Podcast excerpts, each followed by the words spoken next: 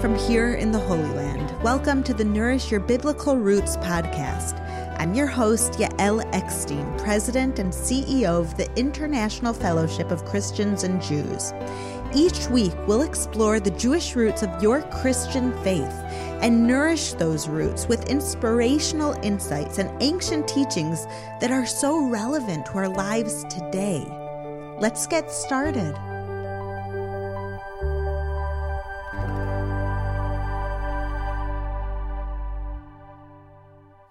Shalom, friends, and thank you for joining me here in Israel as we continue our series on Hanukkah, also known as the Festival of Lights. Last week, we talked about the lesser known miracle of Hanukkah. We learned about the tiny band of men called the Maccabees who took on the greatest army in the world, fighting in God's name and won. This week, we're going to talk about the second miracle of Hanukkah that is perhaps more familiar to you and that is the miracle of the oil. As we go deeper into these miracles that occurred thousands of years ago, we'll also discover how to see the many miracles that occur in our own lives. What do these miracles look like, and why does God bless us with them? The holiday season is well underway for both Christians and Jews, and many of you probably have already put up your Christmas tree and decorated around your house. Everything starts to feel like Christmas, and you can feel the spirit of the season shining on you. It's the same at my house. We all love being home on Hanukkah. The Hanukkah candles fill my whole house with the light and the joy of the season.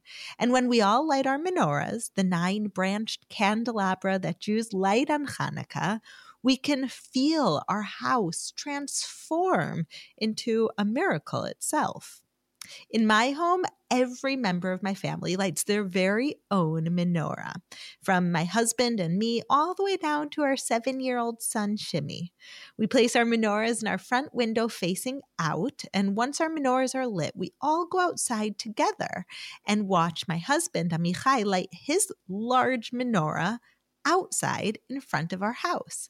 So that means that we have five menorahs that are lit inside of our house right by a window. So they're still shining their light outside.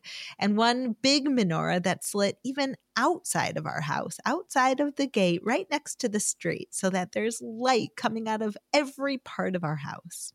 Every night of Hanukkah, we take the candle from the tallest branch called the shamish, the helper candle, and with that helper candle, the shamish, we light the candles on the other branches.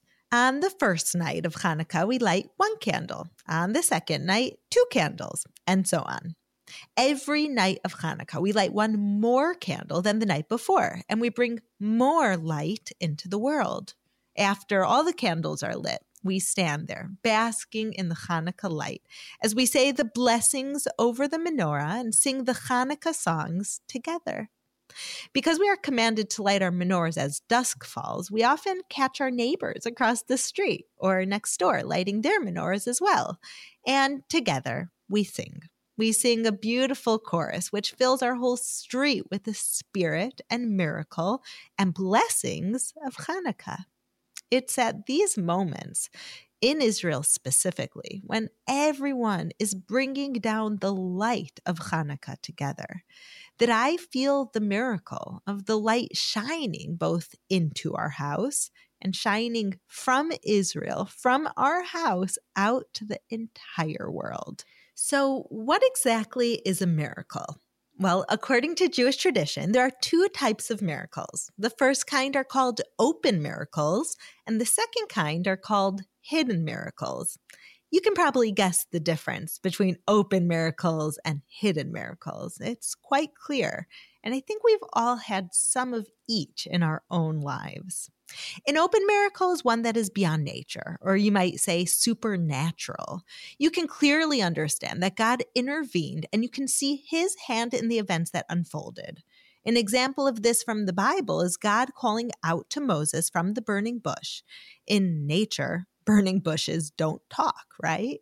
Or another might be the miraculous splitting of the sea, which allowed Moses and the children of God to walk through the sea and escape the Egyptians during the Exodus.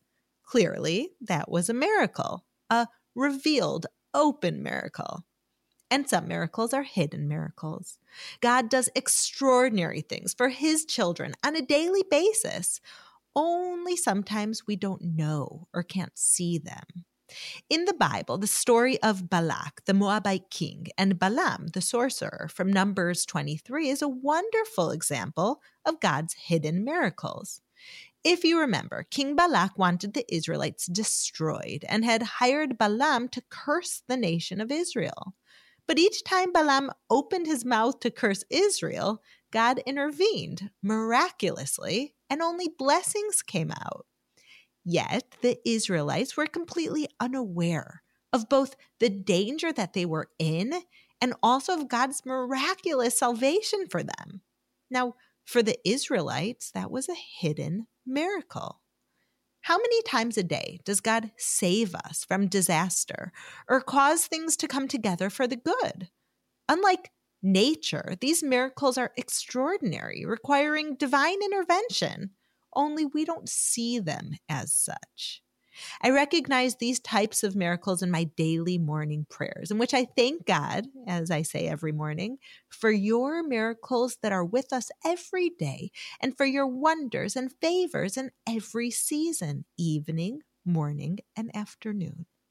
It's very cool that the Hanukkah story has both open and hidden types of miracles. We're celebrating both on Hanukkah. The Maccabees defeating the Greek army was more of a hidden miracle. Some people try to explain their unlikely victory by saying it was their guerrilla warfare tactics or that the Maccabees were fighting on their own turf, that this was just a natural thing that happened, that the tiny group of Maccabees defeated this huge Greek army.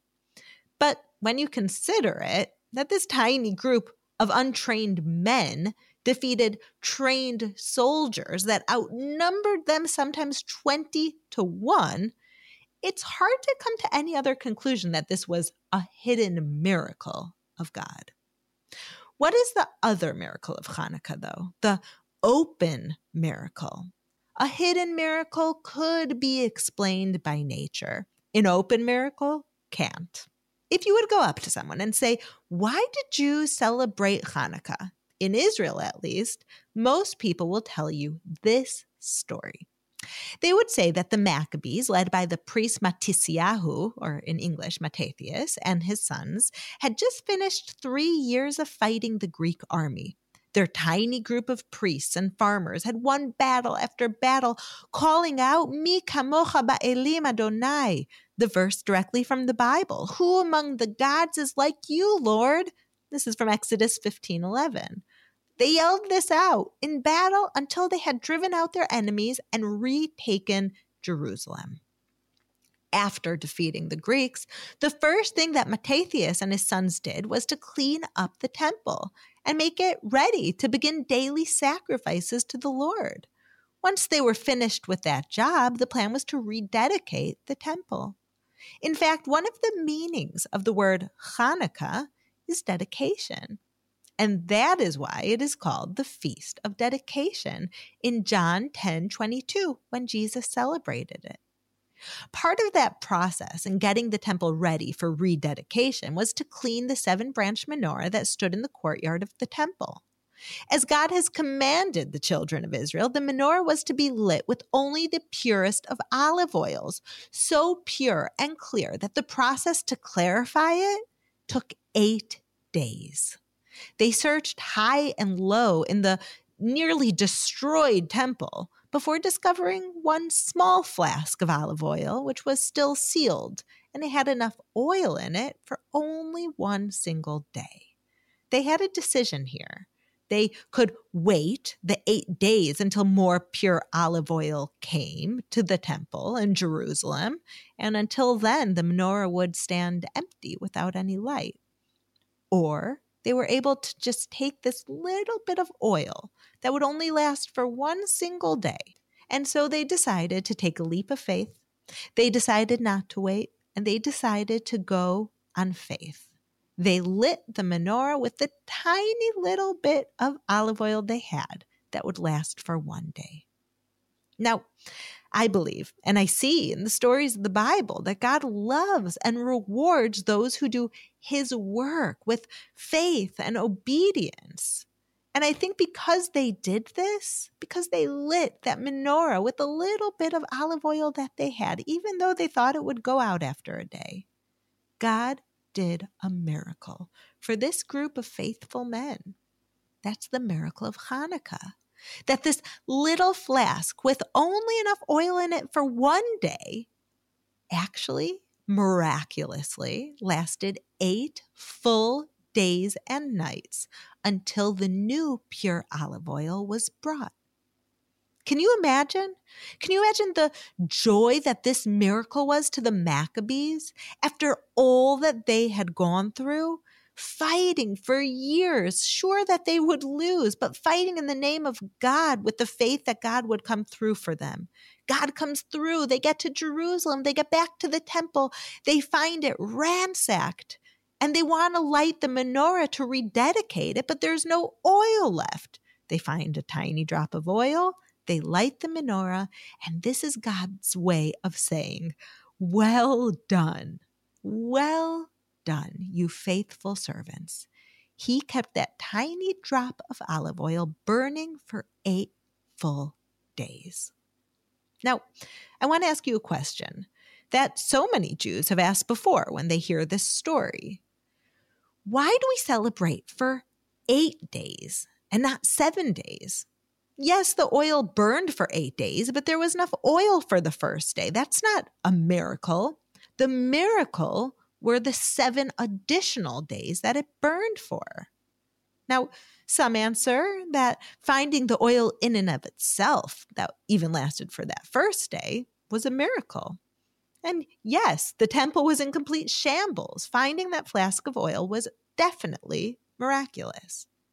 But I also think the reason why we celebrate the miracle from the first day is to recognize that the Maccabees lit that first candle, that first light, not knowing if it would burn until they could get more oil. They lit the menorah even though they knew that the oil would burn out. They lit the menorah because they had faith in the Lord. The miracle of the first day is a miracle of their faith. And this miracle of the light lasting beyond what was expected is like the miracle of sharing our faith, the miracle of never giving up hope, the miracle of inspiring others. If you look at a candlelight, it's one of the few, if not the only thing in this world that doesn't diminish as you share yours. You take a candle and you can use that tiny little flame on your candle to light thousands of other candles without your original flame not diminishing at all. In fact, it only grows stronger as it spreads. Normally, if you give somebody something of what you have, it means that you're lacking what you gave them. Well, not with the candlelight and not with God's miracles. Sharing the miracles of light and faith is what Hanukkah is all about. It's the reason that we light our menorahs in our front windows or outside the home so that the light of these miracles can shine out to the world. We read in Psalm 9 1 I will give thanks to you, Lord, with all of my heart. I will tell of all your wonderful deeds. God commands us to tell others of his wonderful deeds, to let others know that he has performed miracles. That makes them believe and know that he could do it for them as well if they just take that first step. On Hanukkah, we have a very special commandment, which is called Pirsume Nisa, which means publicizing the miracle. God doesn't just want us to light the Hanukkah candles inside of our house without anyone knowing or seeing. No, God wants us to let everyone know that He performed miracles for those who follow Him. And what it represents, that we're still lighting the candles today of the menorah, is that He continues to provide miracles and perform miracles for us today as well. This commandment of Pirsume Nisa, spreading the miracle, publicizing the miracle, isn't a commandment for every holiday. Lots of Jewish holidays commemorate miracles done to the Jewish people, but it's only on Hanukkah that we're commanded to publicize the miracle of the holiday. And it should get us all asking why? Why does God want us specifically to publicize miracles? I know when I hear great news or see something amazing, I can't wait to call up a friend and share the story with them. And when it's so clear that God saved us, all we want to do, all we should want to do is to tell the world, hey, you'll never believe what happened to us. You know, today, when a miracle happens, we might go on social media and post it. We might call our husband or wife and tell them. Well, this holiday of Hanukkah is the original public post, telling the world the miracle that God did for us. And it was so effective that we continue to do it today, thousands of years later. We light our menorahs outside of our homes in order to say that, to say to the world, God did a miracle for us. This is the physical embodiment of the commandment Pirsume Nisa, publicizing the miracle. We're telling the world by lighting our menorahs proudly in the window and outside that God performed amazing miracles for us and our people. And he still performs miracle in today's times, though our miracles today can look a little bit different. So, what does a miracle look like today? Sometimes it's a hidden miracle, an everyday miracle that you could say is a coincidence or nature. For example, my friend and her husband couldn't go to a concert one evening, so they canceled the babysitter and they ended up staying home. That night, her daughter had an asthma attack for the first time ever, and it was a major attack. Her daughter basically stopped breathing. Now, thankfully, mm, miraculously, you could say, my friend had experience with her sibling having an asthma attack, and she knew exactly what to do in the first few minutes. She quickly got her daughter to the hospital while her husband stayed with the rest of the kids. But the next day, she called me up and said, do you realize what a miracle it was that we couldn't go to the concert? What would have happened to our daughter if that young babysitter was at home instead of me? Would the babysitter have even realized what was happening? Would she have known what to do? What, would she have taken my kid to the hospital and left the other kids at home by themselves? This was a miracle. It was a hidden miracle, but there are times in our lives when we are also blessed with open miracles. Let me tell you a little story. When I was pregnant with my youngest son, when I was pregnant with my youngest son, Shimmy, I experienced many such miracles. I'm going to tell you what happened. During the early weeks of pregnancy, I went for an ultrasound to check that everything was okay because I was scheduled to fly to America the next day. My ultrasound appointment was in between work meetings, so I was in my heels and my makeup and my work clothes, and I ran to the doctor in between, sure that everything would be fine and I would be in and out of his offices so fast that I would have plenty of time to get to my next meeting. But as soon as the doctor began the ultrasound, he turned to me and said, Your abdomen is filled with blood. You need to go directly to the hospital right now. Cancel all your meetings, cancel your flight tomorrow. There's no way that you're going to fly. And I would order you an ambulance, but I think it'll be even faster if you just drive. Now, can you imagine getting that news? Immediately, I got into my car, shaking with tears running down my face. I called my husband, who was already waiting at the hospital by the time I arrived, along with a team of doctors who were waiting for me. And after a number of tests, they admitted me to the hospital because there was a risk of internal bleeding. After several days of monitoring, the blood in my abdomen finally started to drain, but we were unable to hear the baby's heartbeat. The doctor told me the news that no expectant mother wants to hear. This isn't a viable pregnancy, he said, and I recommend ending it now so that you can already start trying again and we can clear your stomach of the blood inside. Let's just get you back to normal and then you can move on. I asked the doctor if my life was in danger, and he said that as long as I came in for the regular monitoring, they could take care of any problems that might arise. Then I told him very confidently that I wanted to wait. What happened next was up to God, and I was putting the decision of the future of this potential baby in God's very capable hands. Thank God. The blood in my abdomen continued to go down. And the very next week, when we went in for an ultrasound, we heard the baby's heartbeat. It was a miracle. And the doctor looked at me and said, I did not think this would happen. This is a miracle, Yael. And I knew it. I felt it. I was on cloud nine for the next few weeks. But at 14 weeks, I went in for another ultrasound, a complete checkup. And a different doctor saw immediately that my baby had something called club foot.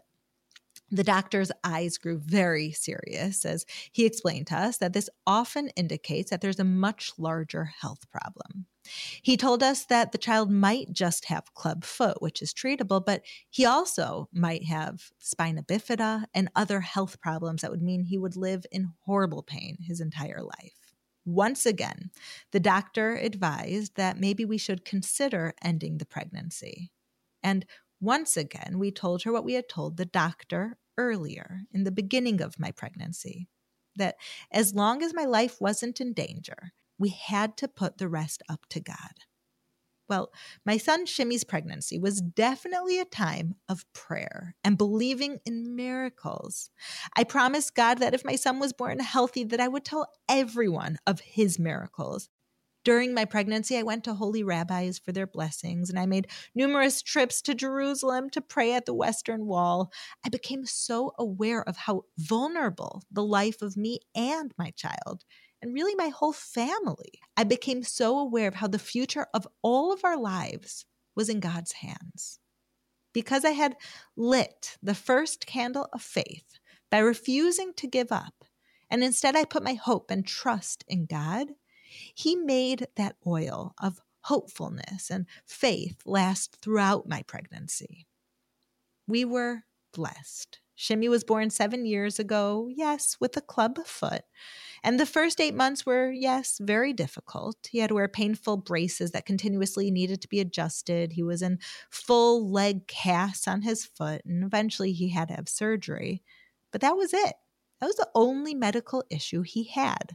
Despite the worst fears of the doctors, my son was born a beautiful, healthy baby. And he continues today to be absolutely perfect to the point that no one even believes he was born with the problem with his foot.